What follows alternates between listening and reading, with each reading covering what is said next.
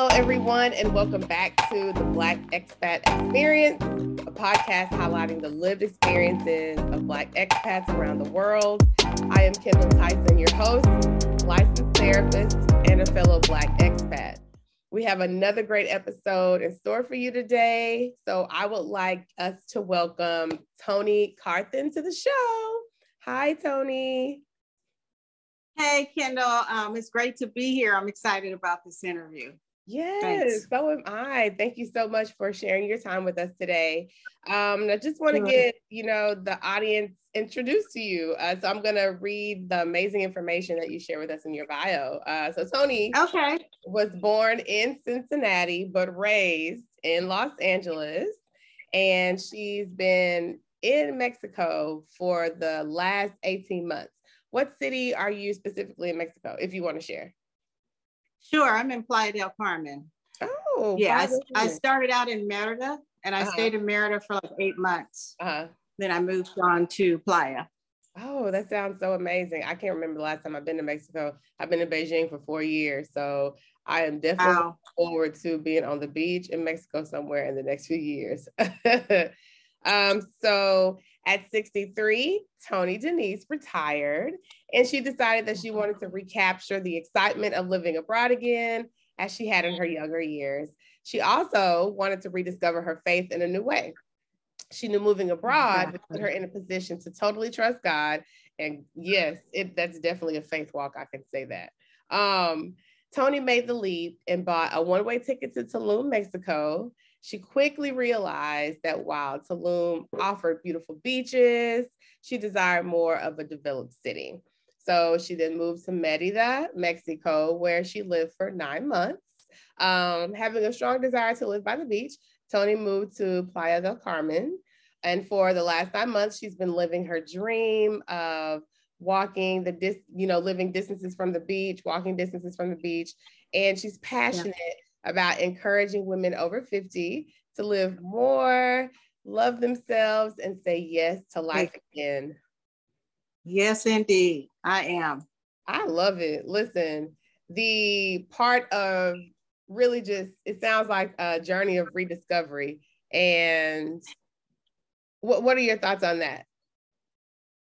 It, it is a journey of rediscovery because I think uh, as women, we spend a lot of our lives um, giving to others, and in in, the pro- in that process, sometimes we lose ourselves. Yeah. And so um, this was a time in my life where I had I had raised uh, three boys. I call them my three kings, three young men that are doing very well in their lives. Congratulations. And um, I it was at a time where I felt like okay, I could I, I just felt like things were shifting um, in society as well as in myself, and I wanted to just sh- shake up something in myself, and it and being in the same environment and doing the same thing, I I knew I couldn't do that. I just, I didn't want that for myself. And then one of the main things, Kendall, was I found myself becoming fearful. Mm. Uh, you know, just to try new things. And, you know, I didn't know what the future held. I was looking at uh, retirement, wasn't sure if I was going to retire. I didn't know what that was going to look like. Um, and I just, you know, began to be fearful about my future and i didn't i didn't want to go out like that i didn't want to be fearful and yeah. you know you're talking to a person who when i was younger i mean i went to uh, hopped on a plane at 19 years old and went to london by myself and it didn't even occur to me that i was going by myself wow you know and that's the person that i wanted to get back to that confidence that fearlessness of um you know seeing the world and that's what i wanted and um you know, you can get um, trapped. I don't know if trap's the best word, but just, you know, life can just put so many layers on you. You look up and you, you're not doing what you, you know, what you've always wanted to do. Yeah. And so um, I wanted to get back to traveling because I love to travel and not just tourist traveling. I wanted to live yeah. in another place and because, yeah. yeah. So that's, that's kind of the, what, what prompted me to okay. uh, move. Mm-hmm. That really takes me. Um, it kind of you already segued into like the you know the first one of the questions that I asked initially is you know, what prompted the decision to move abroad. And it sounds as if, you know, you have some experience in the pursuit of happiness when it comes to being fearless, seeing the world, really going and, you know, taking the risk of living life on your own terms. And that it's yeah. a very liberating um, type yeah. of venture. And so I really appreciate, yeah.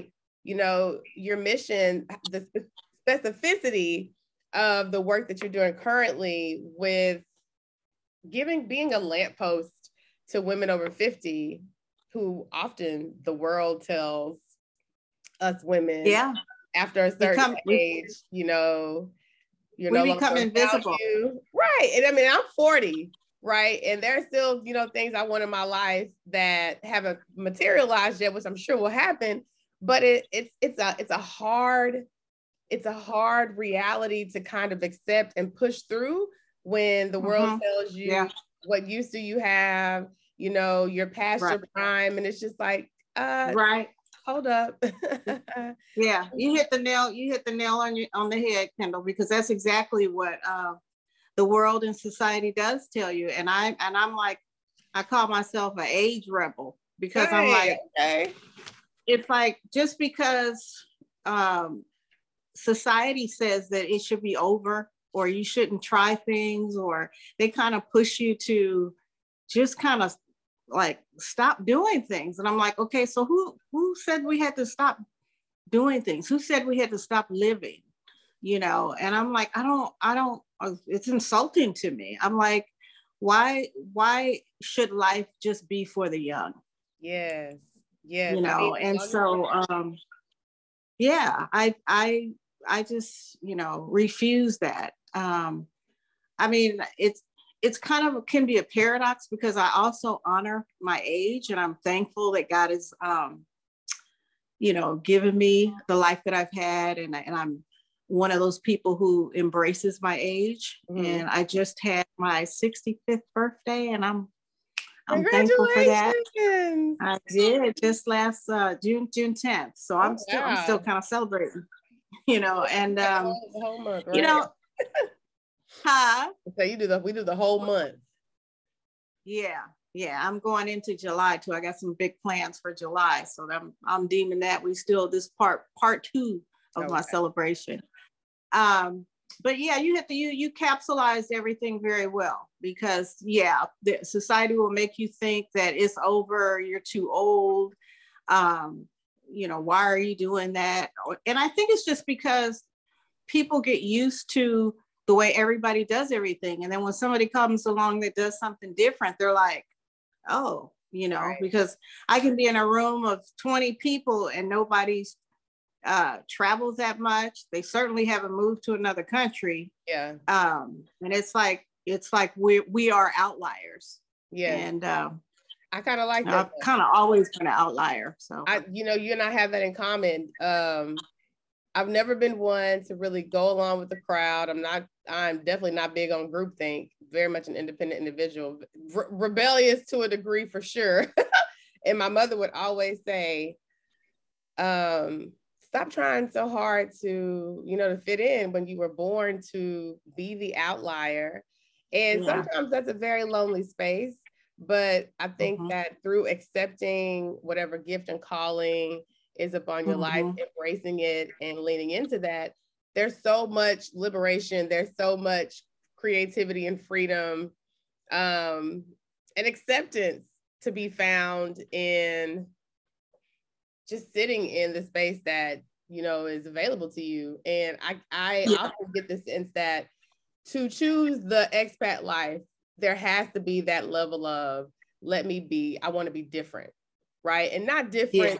to be mm-hmm. novel but because you know that there's more for you out there you want more than the status quo you're willing to make some sacrifices to realize the reality that you're seeking um yeah yeah big sacrifices. For sure. Um, for sure. But yeah, you're exactly right. So let me ask you when you think about moving, you shared a lot about yourself already, which really answers a lot of the initial questions that I had. I am curious, what were some of the considerations that you had to make when choosing the country that you wanted to live in? Um, the the one of the first things I thought of was where Black women were, were accepted. Yeah. Um, you're probably familiar with Stephanie Perry, uh, her whole um, vicarious at the time she was vicarious. This is this was probably like 2017. I was following Stephanie, and um, she did a survey uh, from a, on her channel about where Black women, you know, of all the places Black women had traveled all over the world, which countries were most uh, embracing of Black single female. And Portugal was uh, the number one of the survey she took. Portugal so I, I right actually, yeah, it's everybody's going to Portugal, and um, I, that's where I was headed to, and I still uh-huh. hope to get there. Uh-huh. But COVID hit, yeah, and so when COVID hit, I had to put the, you know, everything closed up except Mexico had her arms wide open. Yeah. so because I was determined, I said, I've got to go somewhere. And I didn't want to stop. I'm one of those people who, um, and I this carries over in my life is if if I can't do something one way, then I'll do it. I'll figure out another way. Yeah. You know, do do what you can. I'm really big on figure out what you can do with what you have. And so yeah. Mexico was open and then uh, the more and more I prepared, I realized that Mexico was a, was a good fit for me because it was close to the U.S. and I have uh, family, grandchildren that I can get back to closer. Right. And then the biggest thing, Kendall, was um, I grew up in a Hispanic community community in Los Angeles. I have family members uh, that are Hispanic. I mean, I had so much of the culture. I'm like, wait a minute, that is you know, I didn't even experience culture shock, if you can mm. believe that, when I got to Mexico. Yeah. Because I'm so familiar with the culture and celebrations and just right. the, the uh, kinship of the the Mexican people, the warmth of the Mexican people, and so it actually was a. It was like I feel like God kind of made it for me to be there, and it was it was just a good fit, and and I feel like I had been prepared for Mexico, if that makes sense. When you know, when I look at everything, I'm like, wow. Yeah. You know, because because at first, you know, when you initially initially living in California, you know, everybody goes down to Tijuana, and you know, Mexico is not foreign enough. You know, I was like, it didn't even occur to me to go there, yeah. really. Um, and then when I started, you know, learning more and more about expat life, and I've seen some women that had went to Mexico, and then I was intrigued and uh, looking at the whole country but it wasn't until I realized I couldn't go to Portugal that I started really looking into Mexico.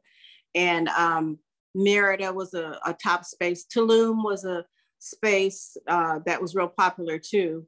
Um, and I want, and most of the people that I had talked to that had been there said that I would fit with uh, Tulum because I have an artistic. Um, I'm artistic. I'm a, jazz singer.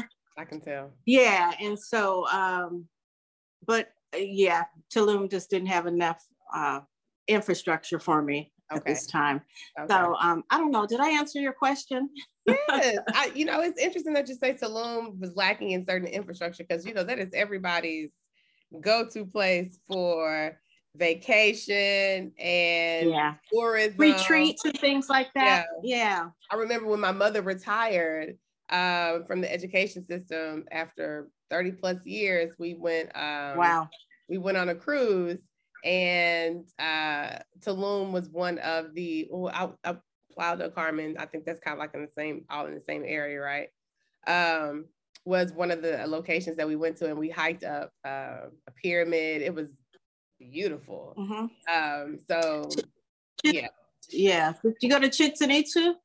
I think I think we may have gone to Chichen Itza. I'm not sure. I have to look through my yeah. photos. Yeah, plenty uh-huh. of those. Um, so you know, what do you believe as a mom of three, having extended family, I wonder how do you believe your decision to really venture out into your own, you know, world?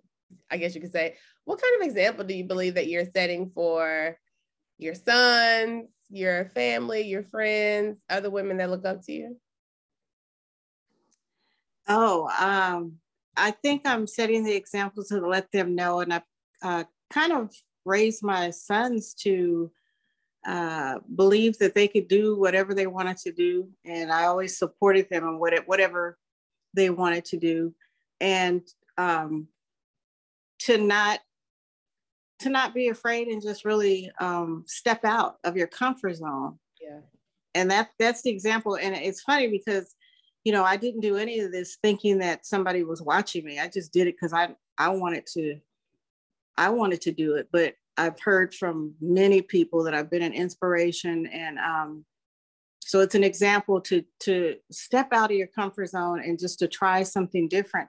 And even though I'm a bride, like when I coach women, um, I, I traveling is what is what my um, thing is. I love to travel, but it may not be travel for someone. And so I mm-hmm. try to encourage women, whatever it is you want to do. Maybe you want to start. I've helped a, a friend she started a small jewelry business and um, so it, it's it, it's really you know when you think you can't do something do it anyway even if you don't know what the outcome is going to be but you'll never know if you don't try so i think that's the example that i've um, set for them is is to um, do something even though you you're not sure of the outcome but just to trust enough to step out and i think oops i think they've my thing is falling.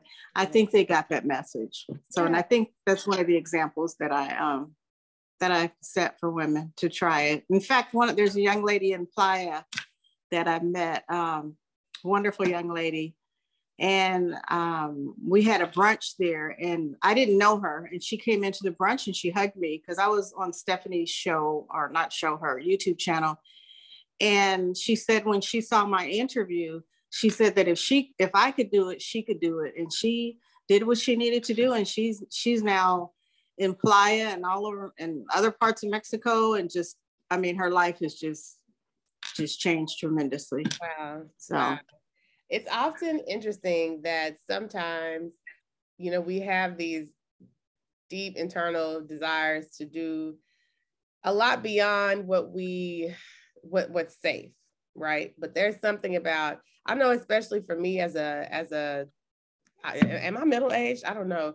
Not not I'm not a baby, obviously. I'm I don't know what to call myself. Uh, I'll just say a 40 year old black woman that still has tons of life to live. um, yeah, there. Safety. That sounds good. Okay, I'll go with yeah. that.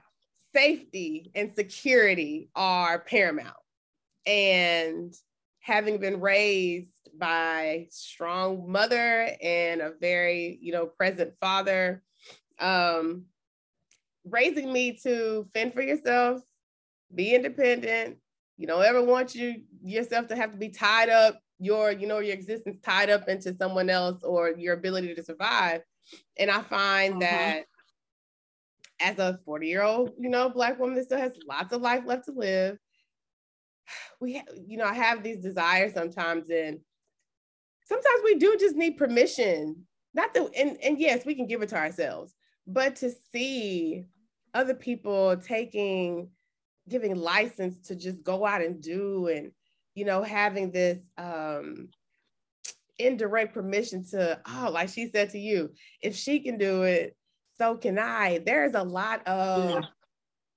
I don't know. What would you say is wrapped up in in in that space for you? I, I can't. There's a word that I'm thinking of. I just can't articulate it.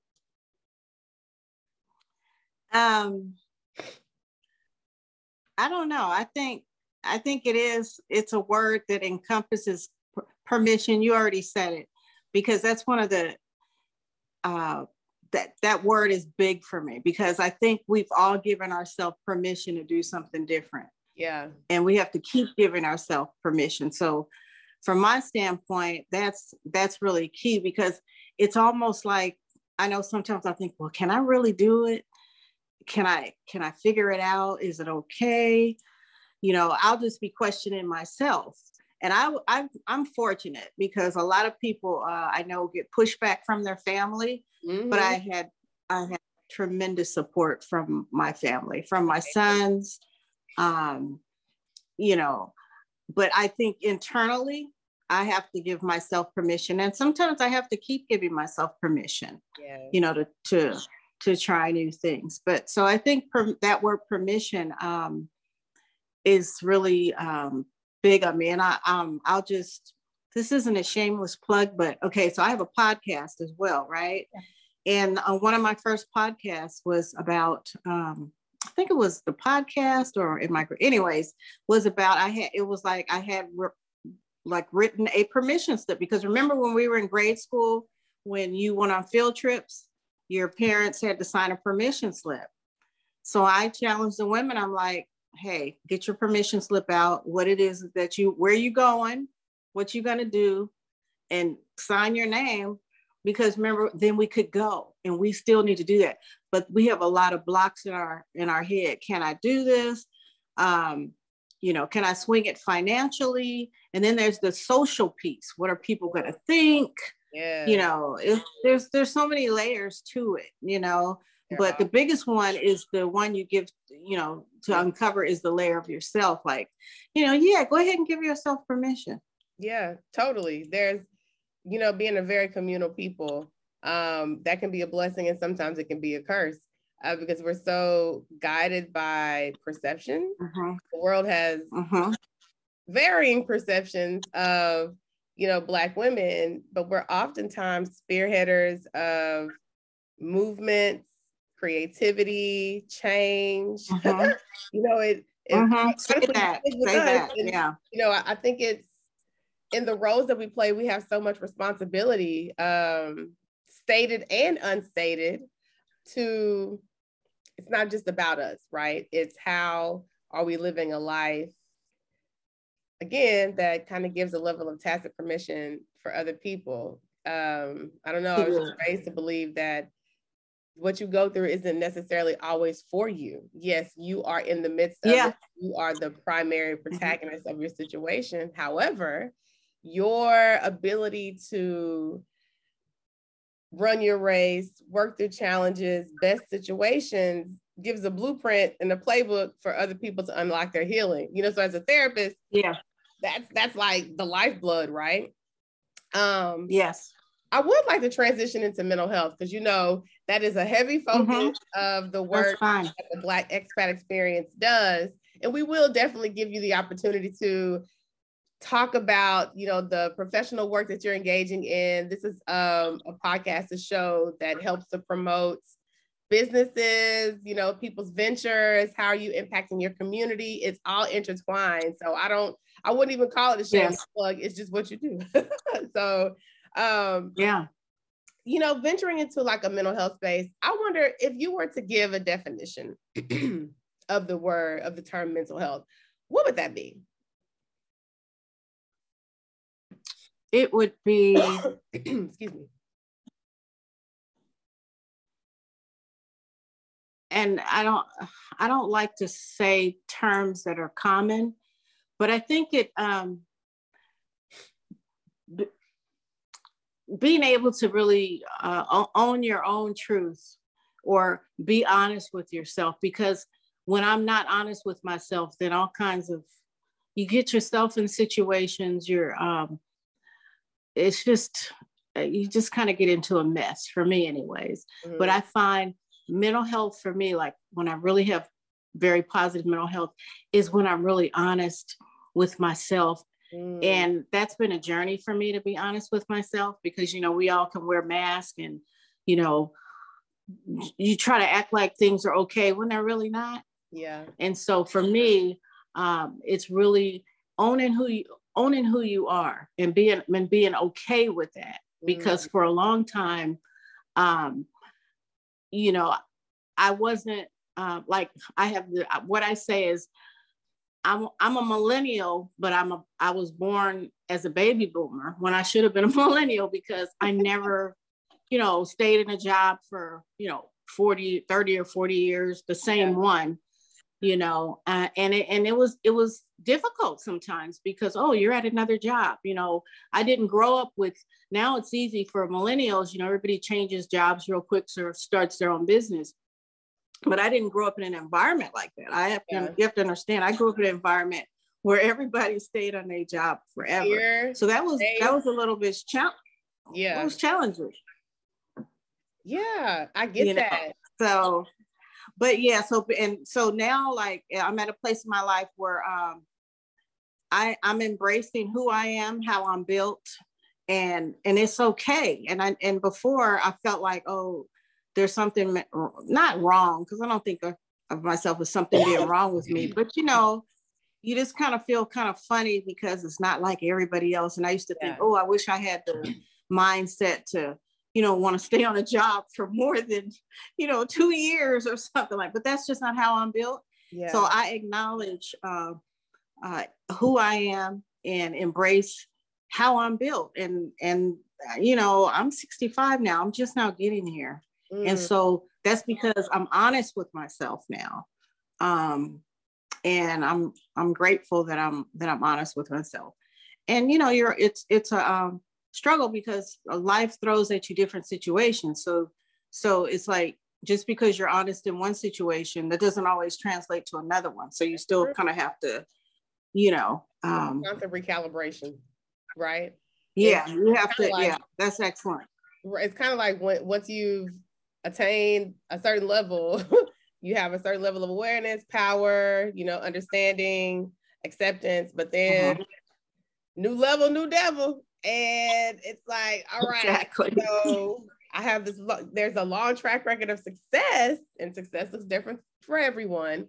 But then you're, you yeah. approach a new, plat, a new level, right? And it's just different, a different set of circumstances that you now have to figure out how to navigate, utilizing all the skills that you've been able to grow and acquire and that internal fortitude and i really believe you know like i'm going to use a word that you brought up earlier is embracing that outlier culture that outlier persona yeah. it is really trying not to shove a square peg into a round hole. round hole. For you. Yeah. the more you do, the more you are willful, you know, I'm gonna use these you know, therapy terms, willful, fighting against the very nature yeah. of yourself, you know, going against yeah. the grain, you know, just, you know, to be obstinate or not doing the very thing you know that you should be doing because it just keeps coming up.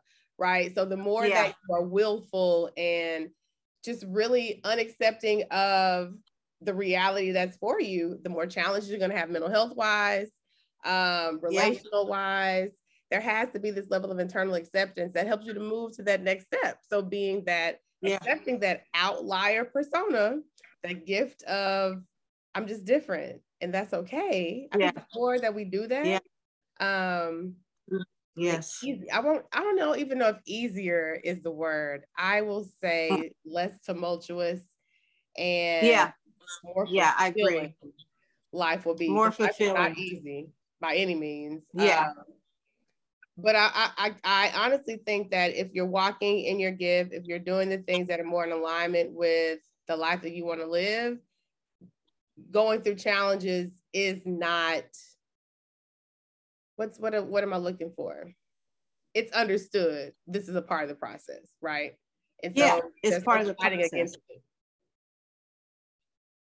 But I think I think you there's I think there's a difference between going through the process, but you could be going through a process that you shouldn't be in if you're being untrue to yourself and you're doing something that, you know, you're you're trying to fit into that square peg, you know.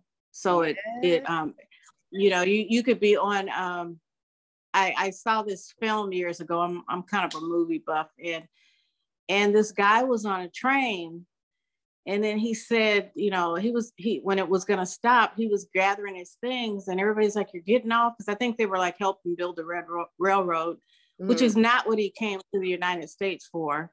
But he got caught up and he's on this train heading someplace and the train was going to slow down and stop and he said he was getting off. And then he realized it was like this light bulb he said i'm on the wrong train like you could be doing all this stuff, but it's not going in the direction that you need to be going in. Am I, you understand what I'm It's I like fully understand.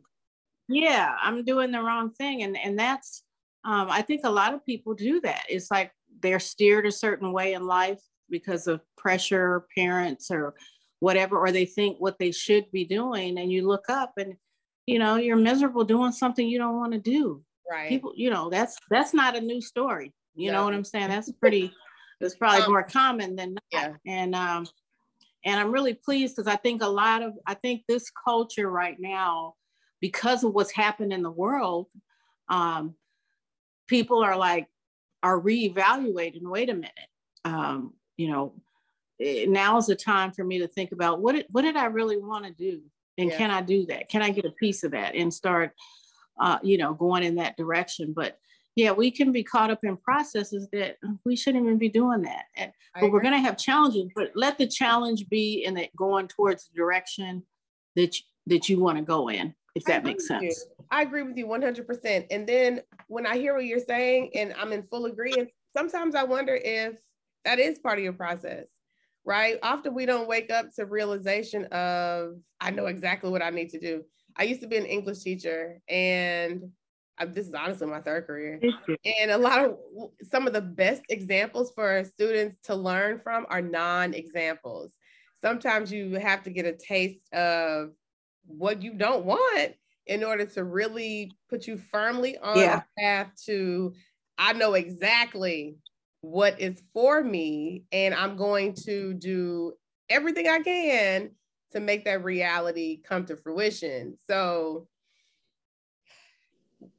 yeah, I think I think what you said um, is really is really true. In fact, there's a um, exercise you might even do it with your clients, um, where you know, like if you ask people, like uh, you know, I'll say, well, what do you, what do you like to do, or ask women, what do you what do you want to do, or what do you what are your hobbies, what do you like to do? People sometimes the first thing they'll start, they can tell you everything they don't want. Oh, I don't. Well, I don't want to.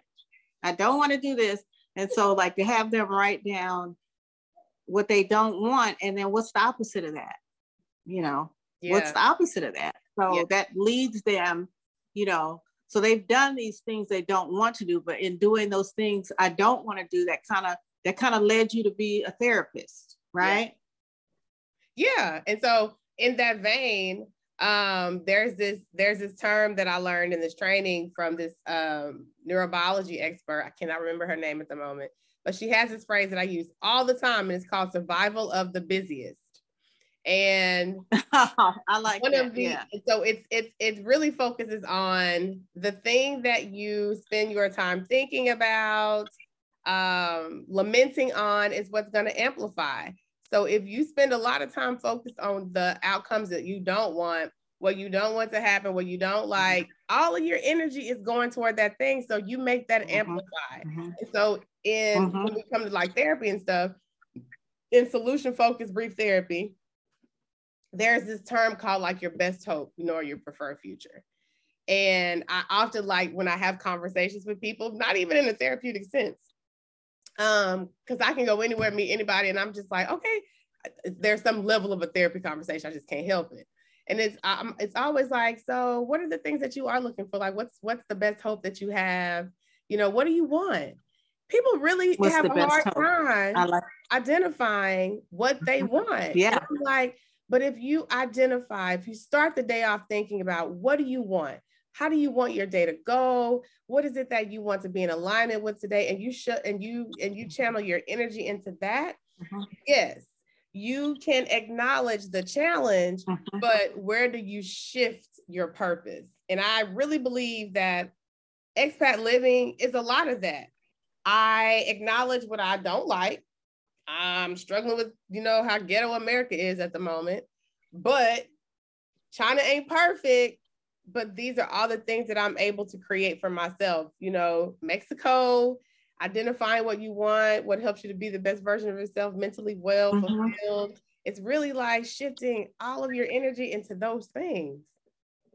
Yeah. And and like you said, uh, if if you're shifting your energy into those things, that helps them come to pass. Mm-hmm. But if you're stuck in what you don't want, you know, that's where you're stuck at in your head and your mind, and you're mad and you're venting and you're taking it out on others. Um, but I think a big a big part of that you know, a problem is, and I, and I know you've seen this, especially with women. I will ask some women, you know, like, what do you want to do, or what what goals do you have, or even, you know, and they don't they don't know because you know why?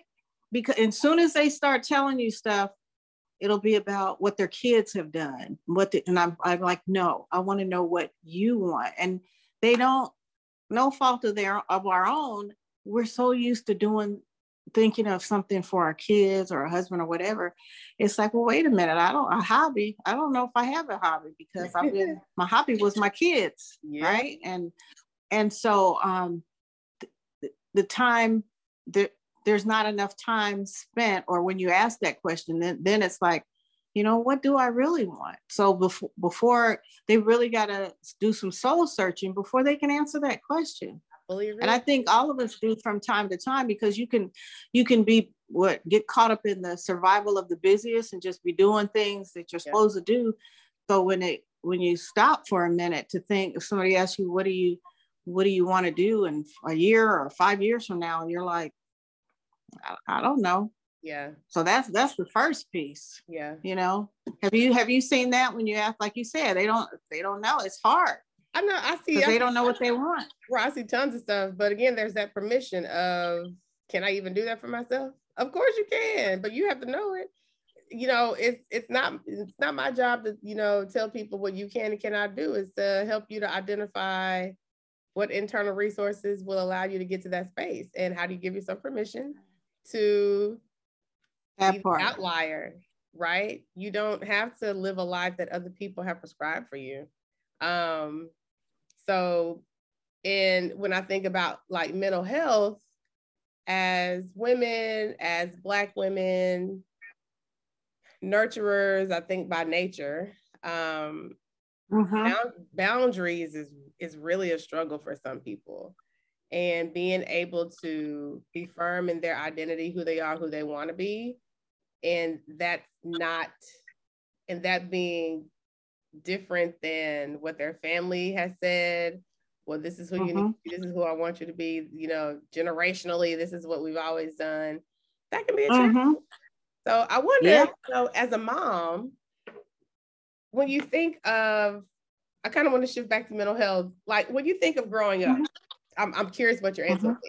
When you think of growing up and conversations that you may or may not have had or witnessed when it comes to mental health in your culture, in your community, in your family, can you recall any conversations regarding like you know mental health mental wellness things of that nature oh um no i i can't i cannot um i cannot when i was growing up there was no conversation about mental health um at all but fortunately um when i got to college uh, a roommate of mine. I just, I think I was venting a little bit too much to her.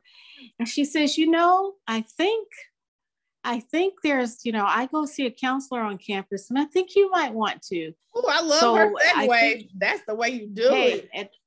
Yeah, at 18, at, this was like 18. So, you know, let's see, you're still a kid, you know. You're still, yeah. And so I fortunately at 18 years old on campus, uh, 18, 19 ish, started seeing a, a counselor uh, on campus now. Mind you, I went to a small Christian school that was predominantly white. It was a handful of us. Oh, Had I a great imagine. experience. I can imagine. Um, huh? I said I can imagine. Yeah, you know, um, and so she, you know, she you know she told me about the counseling thing, but in my community and in our culture, it wasn't talked about. Yeah. Such that um, when I went through college and I would have, you know, go see the counselor when I was having, you know, just issues I wanted to talk about. Um, after I got out of college and had some relationships, I realized how taboo like counseling was or therapy was. Yeah. But I, at a young age, it was positive.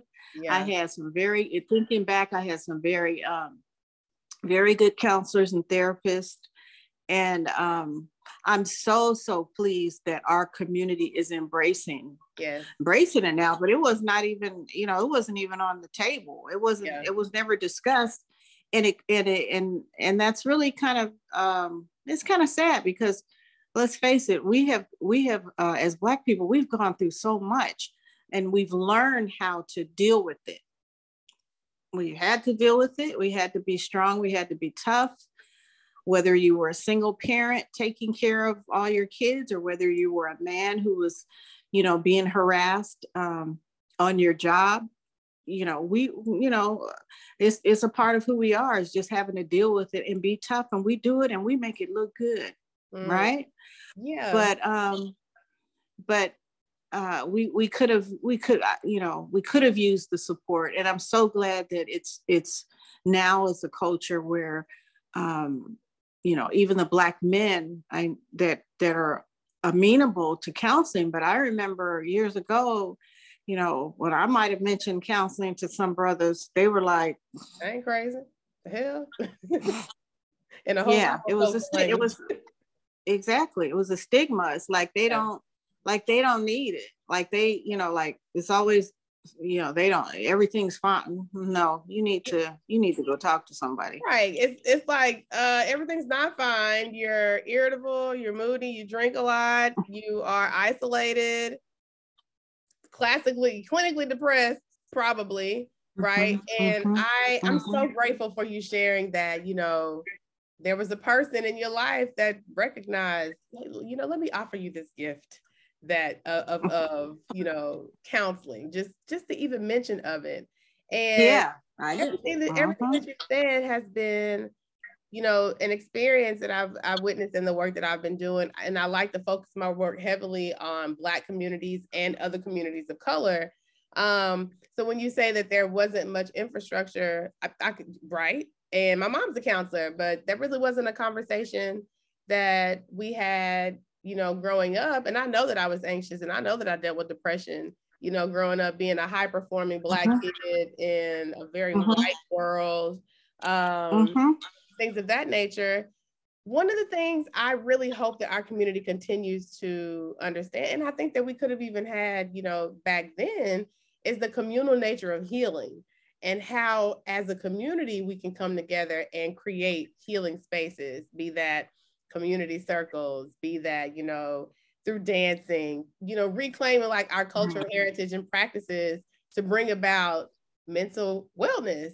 But it starts mm-hmm. with breaking the stigma that has such a stronghold on yes. our community and for and for I think very good reason.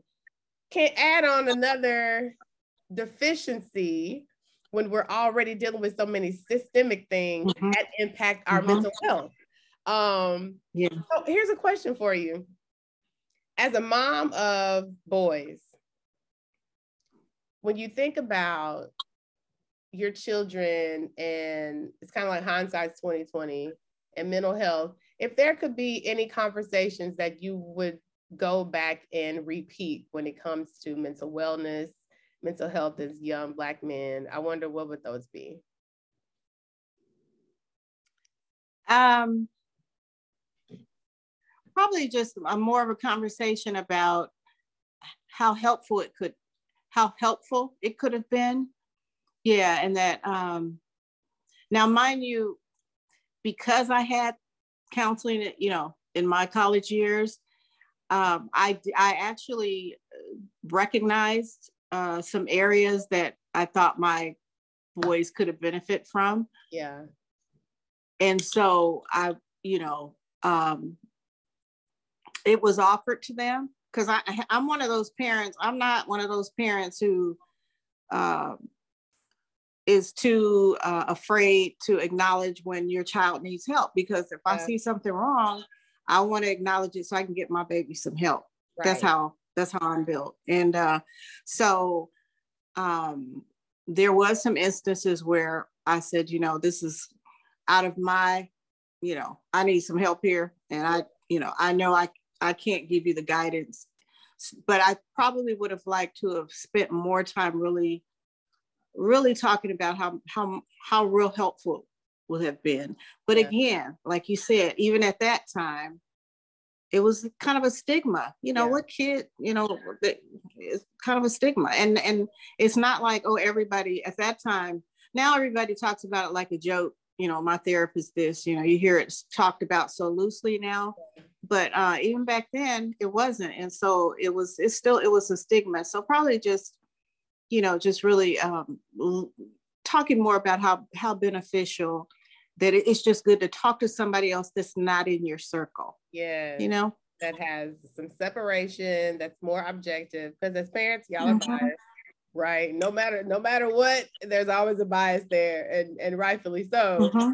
Um, mm-hmm. I say I ask you that question now because the statistics are showing that young black men and black women are dying at, at by suicide at higher rates yeah. than before. It breaks and my heart. Yeah. It, it is. It is. It is. It kills me on the inside, right? You know, with yeah. COVID, not really being able to be relational with people that they care about, um, just the racial dynamics of the way that the uh-huh. world is right now, and just being a teenager in general is difficult. Um, mm-hmm.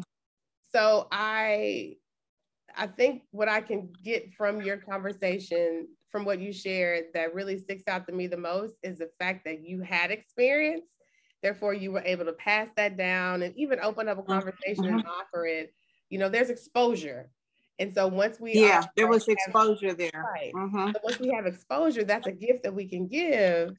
Um, yeah. other individuals in our orbit in our families. I, it, it has to start with somebody, just like the recipe yeah. that we have in our family, yeah. traditions. How do we begin to allow mental health, mental wellness, which can be very different when it comes to treatment, how do we give that gift? How do we entrench that into our communities moving forward? Yeah, that's a very good question. Um, I think what you're doing is helpful. I think the more we talk about it and put it uh, out there and it, bec- it becomes more acceptable, um, just like a whole lot of things right now are things are just more acceptable. Yeah. And I think, uh, you know, having conversations, honest conversations, um, but basically, um, you know, talking about it and clearly what all of us have went through in these last couple years with COVID and um, the isolation that we've experienced and the rate, the suicide rates that you see. I mean, uh, we need help. Yeah, you know, everybody needs help. In our in our community, like you said, is is um, you know the rates are much higher and i i like you my heart just breaks and there was three suicides of celebrities uh, children or people that are of note. And um, black black people uh, within the last in the last year. And I, I called each one of my and they're grown men now with their own families but i'm like look hey it don't have to be me. It don't have to be uh, you know talk to somebody.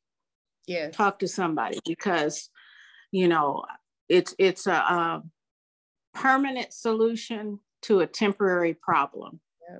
when they you know and and you and you've um, left a hole in so many people in question and it's just you know we need we need so much um, we need so much we need so much help so i appreciate i appreciate your profession um, because people like like I guess people had a stigma, but I have never had a stigma. I'm like, I need to go. T- I need to go Listen. talk to somebody. Okay. And I had to I think that the blessing is that I had good good counselors on campus, and then when I got out of college, I had a um, a good template of of therapy, so I know what's not good.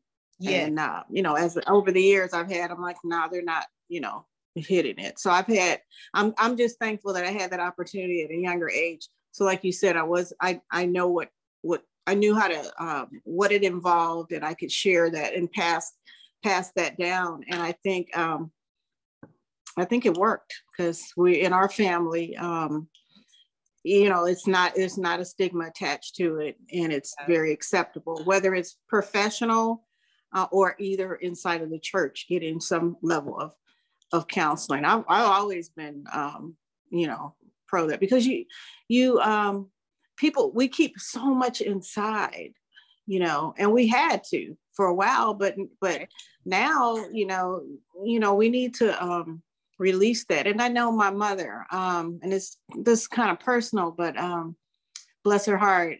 I know she, uh, she has some, we all experienced some traumas and, um, uh, we lo- I lost a brother um, at a young age. And I know she was, she acted like a trooper through the whole thing, but I know it killed her inside.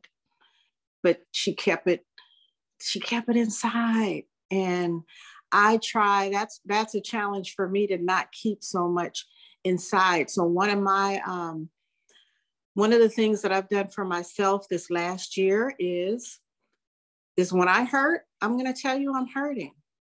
Honestly. If you know you hurt you hurt my feelings or I didn't appreciate that because too many times I just let stuff happen and that's not okay.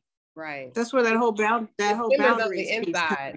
Like you don't let go of it. Yeah. It simmers on the inside. And so it, there's like a, a self-betrayal by not sharing mm. what's happened. It's a slow it's death. It's a self. Oh my gosh. You said that word. It's a self-betrayal. And I'm so um I, I I know I have betrayed myself in the past in terms of, you know, doing something I said I wasn't gonna do and I did it you know and it's just a self betrayal so that that that term like it's like oh my gosh i'm i'm always looking trying to make sure that i'm not in um self you know betraying myself. Because right. you're just hurting you're just hurting yourself um so it's it's a journey. You know i'm not there yet. I have to um in fact just today um I mean, you have no idea what I came from today. And then I find out that the interview, I knew I was looking forward to this, but I'm, you know, we're in a time difference. Yeah. And so, um, I just FYI, I'm actually visiting family in the States right now. Okay. Oh, okay. And so my, yeah, so my daughter-in-law, I'm like, what? I got, I said, I got this interview. I said, it's, it's, uh, in, uh, she's in China and you know, I got to figure out what time it is here. And because months ago, I remember I, I looked at it, but this was months ago when we set this up. And she's like, You got five minutes. I'm like, What? you know? And so um, I'm just like, Oh my gosh. And so I tried to hurry up and you got it because you know I wanted to uh, wanted to do it, but you know there was a whole there was some there were some boundaries that I didn't uphold today that I just and I and and and, and it was a good thing. Like I'll give people um you know, I'll give them a pass. And this person, she got a she got a huge pass today. She mm. got a mm. huge pass because because mm. I'm at a place in my life right now. I don't really give passes anymore. I'm like, nope. I know how to say real good. I know how to say no real good right now. I do. Um, even if yeah, you might not even ask the question, and you can look at me and it's gonna be you know because we can master no. a look for sure. I want to um right. So I really appreciate you so. battling through you know the the the gauntlet to get to the interview. we have I just have just a few more questions, but you know on the topic of self betrayal, I also want to add when you realize that maybe a decision has been made that kind of betrays a boundary that you've set or something that you said you've wanted for yourself do that in a self-compassionate way realizing that you know every situation doesn't have to be a battle and that mm. you can you can kind of reclaim reclaim whatever it is that you've you know given away and vowed you know maybe not to make that decision again because every every decision is purposeful sometimes we give in one so that we can move on to the next it's when you find that you're getting stuck and if you're constantly in that mode of going against what you said or a yeah. that you stated, it's identifying, all right, so what is it that what's what barrier am I experiencing that I keep repeating this behavior? Something's mm-hmm. underneath that, right? So let me go back and reassess what it is that I really want. Um, and what am I afraid of? Like we are really driven by fear a lot of times. Mm-hmm. And that fear is not real. Um, and sometimes we get so I think this really definitely deals with the expat life. We get so afraid of the unknown, that uncertainty, not knowing that that's where the growth is, right? You can be mm-hmm. stuck mm-hmm. and never get anywhere, and that's a decision. Um, so it's taking that baby step each time. And so I want to ask you a question. How do you believe making the decision to move abroad, to live your life on your own terms, how do you believe it's impacted your like holistic wellness, mental health, physical health? How do you believe it has helped you as a person? Okay. Um, that's not a hard question to ask. First of all, the, the whole it connects the dot of being true to myself. Yes. I've always wanted to travel. I've always wanted. And then the other thing was, I have uh, my family will. Uh, I'm wearing this bracelet. I don't know if you can see this bracelet, but uh-huh. it has a uh, it has a palm tree on it. Uh-huh. And my um, daughter-in-law blessed me with this to, about three or four years ago. She said, "Because you're always talking about the beach, that you're going to live on the beach, you're going to move by the beach, you're going to." That was it. I said I was always going to do that, right? And I told my sons, "I'm going to live by the beach someplace." I lived in Los Angeles, California. Do you know how much property is by the beach over there? You know, but I was determined. I said, I'm gonna find some place in the world where I can afford to live on the beach. Yeah. So when I moved to Mexico, that I mean, the the I'm just like tickled inside, like I did it. Yeah. And that, oh, that makes me happy. You know, yeah. Can you can you feel? I mean, it was I like I it. did it. I actually like I walked to I turn out of my apartment and I just walked down 10 minutes and I'm like looking at this gorgeous ocean and I I I did it, you know, and so that that just fills my soul. So that's a huge um just the fact that I've moved to get that. Are you kidding me? That's like and the stress level, like I didn't know, and I'm sure you've heard this and you've probably felt this with being an expat, is I didn't know how much weight I had until I got there. And I'm just yep. like, yeah. And after after months go by, and I'm like, wow, you know. So it's really, I have to shift my brain. Like I'm shifting my brain, being back here for it. I have to shift my brain. It's, you know, because I, I, it's just, it's just a freedom. And I try to explain this to people, but they don't get it. Yeah. It's just a, uh, the, uh, it's a freedom that I felt, and it was like a gift to myself and that I feel so proud of myself that I did that for myself. And it wasn't easy. I mean, you know, I've um, I'm hundreds, thousands of miles from family, from everybody that I know and love in my family. I'm away from them, but I wanted to give that to me, to Toni. Um, wanted to give myself something, and I'm really big on, um, you know, like we all love to i love it when other people acknowledge me and do things for me and i just you know got blessed with my birthday with some really wonderful um, things from people. But the real gift is when i can give to myself and that's because i never i never did before. So i'm learned later in life to really to just give to myself. That's okay. It's okay and it feels really good because i'm valuing myself. Yeah. and it's it's extra for me because i didn't for a long time Wow. I'm so happy for you. I'm so happy for you. Um, I think, not even I think, just listening to you now, like, so you and my mother are the same age. And it, oh my God, am I getting emotional? Ah, I am. Ah, it's, ah, I'm, I'm so about to cry. hey. Oh my goodness. Okay. I gotta live what I preach, feel what I feel. I can hear my clients now. Feel what you feel. Um, just to have in this in the in the phase of life that you're in, to give yourself like the space to be happy, the space to take care of yourself, the space to tap into the things that bring you joy. Um, I'm like so about to cry. I never do this. Like I've never cried. I'm sorry. no, no apologies necessary. I just I'm so happy for you. Like, thank you for sharing that because I see women every day that are so bound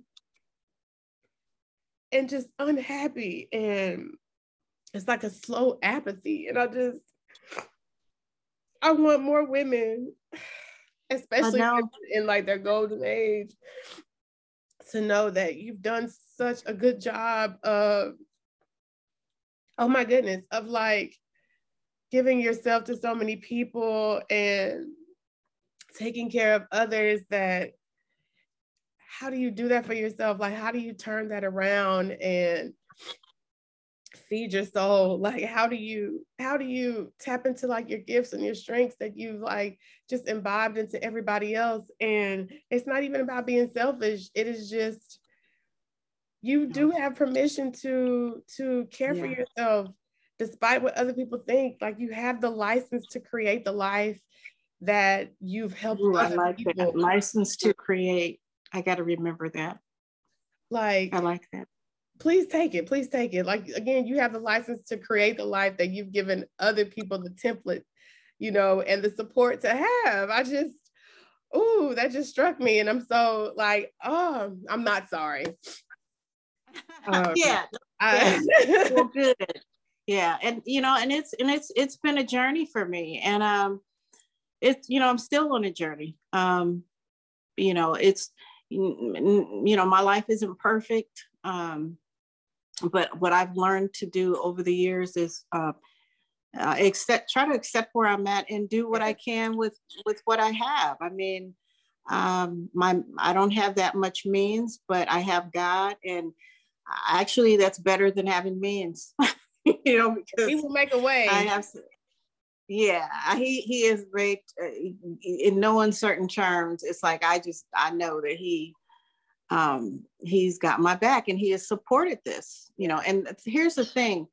He's created me and all the desires that i have inside of me he knows those were there. And the spiritual part um if i can get back to like you know the question you had said what prompted me is you know i you know i went to a bible school you know um you know, was heavy into the word, um, Bible study, you know, church on Sunday, and you know, really involved in the church for years and years. And and you know, it was at a time where I'm like, I that's I need more than that now, you know. And um, and when I look at the beautiful ocean, or it's not even the ocean, I just like the nature. Period. When I'm uh, and, and the beautiful earth that God has made, that brings me closer to God that fuels my soul. So that's a part of it. It's like I feel close to God when I'm traveling.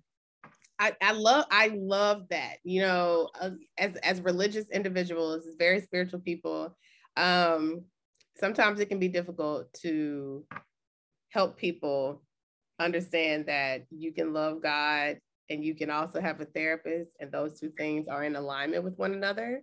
Um, so.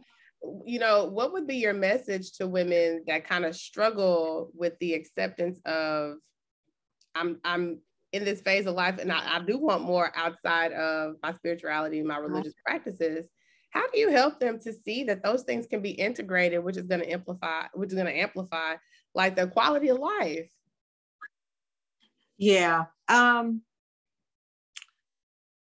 let me make sure I'm uh, understanding your question, like bringing the spiritual aspect into the traveling piece. Yeah, or or the travel or what or whatever it is that yeah. will help them have more fulfillment in addition to yeah. yourself included, in addition to right. your spiritual practices.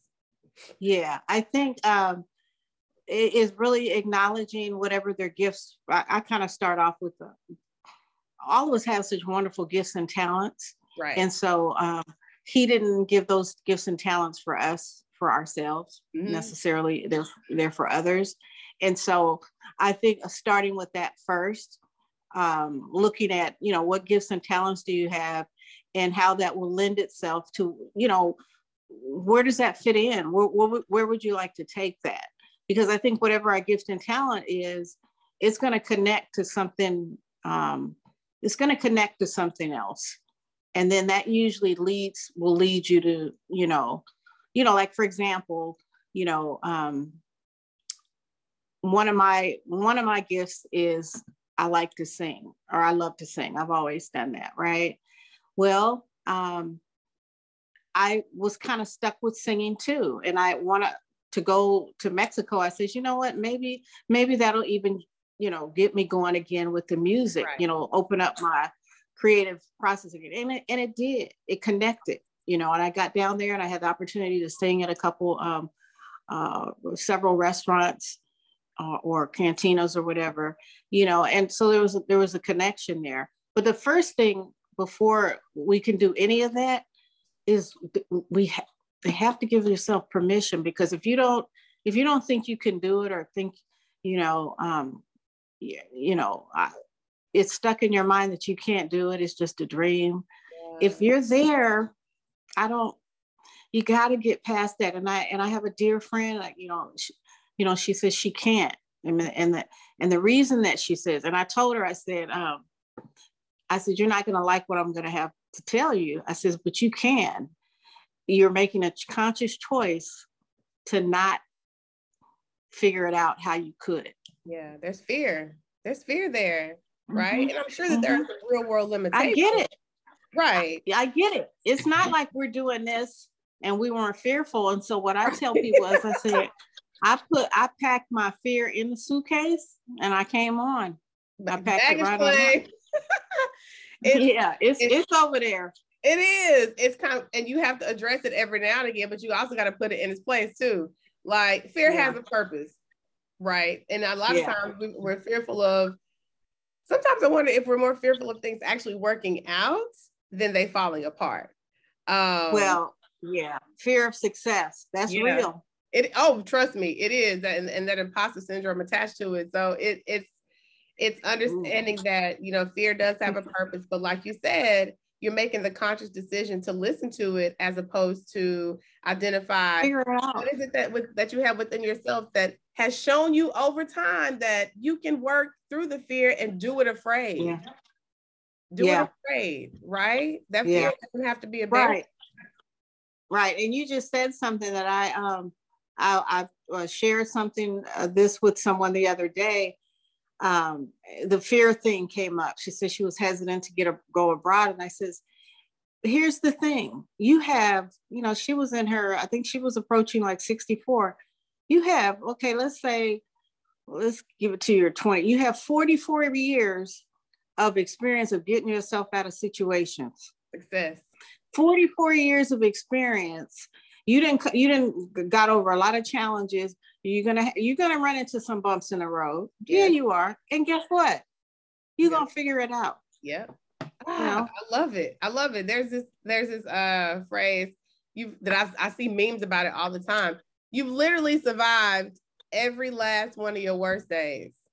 So yeah. what makes you think that if a challenge mm-hmm. comes, you won't be able to, you know, test it? Because you have, right? Living, yeah.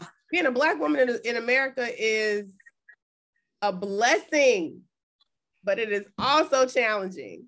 So if we can yeah. do that and thrive, the world is our oyster. I, but I do, I really do believe that we have to be a lot more intentional about where are we going, why are we going? We have to plan things out a little bit more. We, it's very difficult for us to just on the spur of the moment, oh, I'm gonna get up and move abroad and not have a plan. Um, to be really intentional about what our next steps are gonna be. And so, yeah, you know, as our interview comes to a close, I want to give you the opportunity to kind of share one, what would you hope the advancement of mental health in our community, you know, you know, black people, black women, black expats, um, could be moving forward? Um, to uh, recognize that uh, it's available now to us and that it's okay and that there it will probably behoove you to um, to take advantage of being able to see a therapist or a counselor. Um, that it, you don't have to keep everything inside. You can get help and it will help you just get clarity on yeah. on being able to plan your life more. Um you know it, it's so helpful to have somebody that's not always in your everyday circle to bounce some ideas off to just listen to you. Because i can't always hear what i'm saying and maybe you could yeah. right? And so um so yeah i think that's what i would would say is that hey it's available to us now. Um you know the stigma is less and even if it is a stigma I like to tell to try and help uh, other women to don't worry about what other people are saying. They're not paying your rent, and even if they are paying your rent, you know, you know, I'm like, right. yeah, you got you do you gotta you have your own. We have you, and this is what oh, I just get so passionate about this part. I love it. You get to do you, and and and that's what nobody we think we can't. But you know what? I get to live like if you have an opinion about something and it's totally different than mine, that's okay. Because you know what? That's Kendall's opinion. You get to have that. And that's the same with our lives. No, you get to live your life, but so much we don't know that. We're trying to do what somebody else thinks we should do, or we're conditioned, society's conditions. But no, you get to, that's the beauty. We get to choose. Mm. So choosing, you know, like therapy is um, you don't have to do it alone. You know, there's somebody that you can, you know, listen to. It doesn't mean they have all the answers because they don't. Right. Nobody has all the answers. Right. yeah. You're not even supposed to. But um, you know, taking advantage that there's therapy out there now. And the other thing is, um, I, I, I don't know if there's more. You would know more about this than I would, because I was going to say there's probably more Black therapists now than there was back in the day. Oh, but I remember totally. one of my classmates, one of my classmates, and this was umpteen years ago. She was she was a therapist. She was going to school to be a therapist. So, but yeah, it's more available to us now, and we'll be healthier um, people and it just just to get clarity um, and to give yourself permission to to to talk to somebody and, and to get therapy so yes i fully i fully i agree with that i co-sign that and i hope you know that the people that watch this episode really you know take heed to what you're saying so i kind of want to give you just a you know a few minutes an opportunity to share with us how you are how you believe that you are positively impacting your community I'm so interested to hear more. Oh, um, well, um, I think I'm positively con- um, I'm sorry, it's it's late. I know we're, we're um, almost done. It, has gone a lot longer than I intended, but it's just been so, that's okay. It's like, been it's been good. Um, um, and and I have to. It's kind of like two parts to this. Um, I'm really big on legacies. Mm. And one of the ways that I positively that I've positively uh, it's like the work, the work that I've done before. And I have three um, raised three incredible young men, black men. And I don't think I realized it while I was raising them, but now I look at it and I look at the impact that they're making. And, and that was something that I did. So they're carrying on they're improving uh, communities. I have one that's a minister. Mm. Um, I have one that's a, a wonderful er, herbal herbalist. Yeah, mm-hmm. he's really into uh, help healing healing people with uh, herbs. Mm-hmm. And then uh, my youngest is a wonderful musician who brings joy to people with music. And and I was a part of all that. So that's part of how I, I'm in. My legacy is impacting the community um, what I the work that I do with women. Um, and some, I, like I said, I didn't plan to.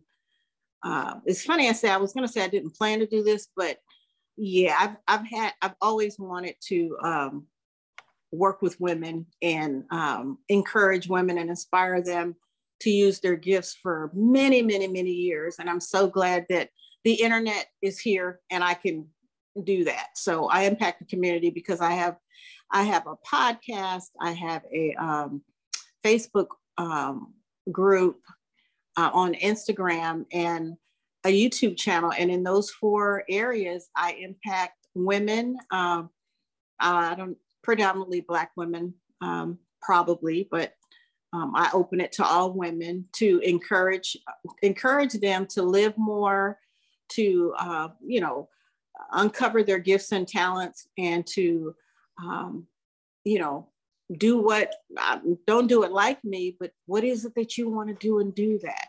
So, so yeah, so I think I'm impact, impacting the community. It sounds like it, like it has ripple effects. I love the, the element of legacy, right? It's not just about us and the work that you're doing. I would even say the, the work that's happening right now in this episode, the work that you're doing, it's all about exemplified permission, right? I'm going to keep coming back yeah. to that word. It is the personification. keep coming back to that word. Right. The personification of you have permission to do it too. Nobody told me that I could. I had to let myself know, you know, that yeah. you can mm-hmm. put the work into this long held dream that you've had and make it happen. Right. I, it's, it's, a phenomenon of don't get in your own way how do you get out of your yeah. and you know let the stuff manifest you got to do the work uh, yeah it doesn't it doesn't start until you put the work into it, right? And give yourself that license to, yes, I can make this happen. Yeah. So let me ask you, I have just two more questions. When you think about taking care of yourself abroad, being the best version of yourself, what are some of the non-negotiables that you have that allow you to show up as your best self more consistently? You know what one of them is? Is to um uh well, and this this has come up earlier, is to really be true to myself in mm-hmm. terms of um, especially when I'm around um, the, my beautiful sisters or the you know the black communities that I've surrounded myself with. Is it's real easy for all for I'm not going to point out anyone, but to get caught up in other people's narratives. And it might not be my narrative. So I'm really keen on making sure I, I stay in my lane, so to speak, because I I what from what I observe, it's really easy to get caught up in what everybody else is doing or what they like or what they and and for me, I had to I have to really stay present to am I am I doing this because everybody's doing it or am I doing it because I, is what Toni wants? Yeah. And so that that's what I have to do for my mental health because I can tell you know when it's when I'm not when I'm kind of off track and and uh, doing you know, kind of being just doing things because it seems like it's popular and that's what everybody else is doing. So I, for myself, um, that's one of the things that I have to do is really staying true to myself yeah. and uh, paying attention and make sure, am I really doing what, am I here in Playa or when I'm there, you know, making sure that I'm doing what I want to do and not what everybody else is, um, not buying into everybody's other people's narratives. Right. That's um one of the things. And then the other thing too, um, is like you said, like really being intentional. That's something that I have to constantly do. So things won't just um, happen. I mean, like if it's something I really want to do, because you can get stuck, you can get stuck being abroad. You can still be, be stuck in your, yeah. So I have to constantly, okay, be intentional about moving forward. Yeah. Yeah. I, I fully agree with that. And, you know, lastly, what are you most proud of? Oh, that's the golden question. Um, you know what? um, I'm gonna I'm gonna cheat a little bit because it's two it's two things. Um, the what I'm most proud of is is I am most proud of the sons that I've raised. You know, I'm just so proud of them. And then the other thing I'm proud of is me. And sometimes I look in the mirror and I'm like, I'm so proud of you because I haven't given up. Mm. And it's real easy to it's real easy to give up. And you know, um, there's some, you know, life, you, you know, my life hasn't um, it's not a hundred percent like I thought it was gonna look like. Right. You know, and so I I'm just glad that I I haven't given up and I still keep trying that I'm I'm the type of, I still keep trying. I still keep trying to to to um to be fulfilled. I still keep trying to, whatever my dreams are, I still want to try and do it. And, you know, I'm proud of myself for not giving up and, and, um, trying to bring others with me because I do that. And that's just natural. I've always done that. And all the jobs, uh, my profession, I was a corporate trainer, teacher, uh, academic advisor, all, several other positions at different colleges. And I've always um, always inspired and encouraged others to reach their full potential. That's that's who I am. And um, my mom. Oh my gosh. Yeah, that's that's just kind of who I am. And so um so yeah, that's um I love it. Yeah. Ah, I I, I just I'm so grateful for this time. Um it has really fed me. and I never get emo- well, I'm I'm emotional, but I never like cry on an episode. So I really appreciate your your honesty. Wow. I appreciate the work that you're doing. Thank you for sharing this time. So do you have any, can you share with us how we can follow you on social media? It will be included in the show notes, but do you have any final words for anyone that's watching? Sure. Um, first I'll tell you where you can reach me at. Um, I do expat coaching and life coaching because I was doing life coaching anyway. But then when I moved to Mexico, people started reaching out, how do you do this? How do you do that? Or how did you, you know, so I offer that and I can be reached. Um, um, you can reach me through my YouTube channel, which is Rise Up and Bloom uh, on YouTube. And then on YouTube, it's the and sign, Rise Up and Bloom. On Instagram, it's Rise Up A N D and Bloom. Um, I also have a, a, Facebook group for any women out there who want encouragement, not just from me, but I I have a group of some incredible women. Like just they all just blow me away that are in the group, and it's a Rise Up and Bloom.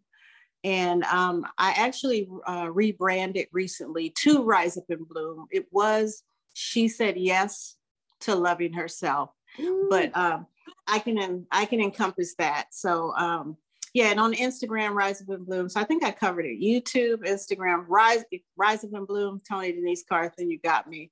But um, I would love to work with anyone who's interested in uh, uh, moving abroad or to Mexico. And then also maybe it's not moving abroad. It's whatever you know, whatever they want to do. But um, I bring my skills and talents and my gift of just uh, I really believe in people being able to do what you know live the life that they want to live you know and maybe they can't do all of it but let's get a little bit of that in there you right. know so um yeah so i just encourage um um listeners or your your followers to uh especially the women well not i don't want to say especially the women because i know this is for um expats period because i know men you know need counseling too but all I can do is say I've had a very positive experience with uh, counseling and therapy, and so I encourage you um, to take advantage of it. And, and you, you, you know, you'll you'll be glad you'll be glad you did. You'll you'll thank me and Kendall later. But um, but thank you so much. Huh? I said I fully agree with that. Yeah, but uh, thank you for having me on the show. It's um, it really allowed my day to end on a positive note because prior to this, well, so this was a blessing that it, the timing, the timing was good because yeah, I can go to sleep on a very positive note. But before yeah. this conversation, it was like mayhem and confusion and all. Anyway, so well, so good. So thank you. You are so welcome. I'm glad that you know we could give you the opportunity to kind of feel a bit more settled and end on a positive note. And yeah. so, for everyone that's watching, I want to thank you for tuning into the Black Expat Experience. I encourage you all to keep taking risks, impacting your communities, and make sure, above all, that you prioritize your mental health. Um, please go to the show, subscribe, like, and share, um, and gift this to your communities as well. And be on the lookout for the next amazing episode. And with that, I'm going to say peace to everyone. And thank you, Toni, for stopping by today. You're welcome. Thank you. Bye bye.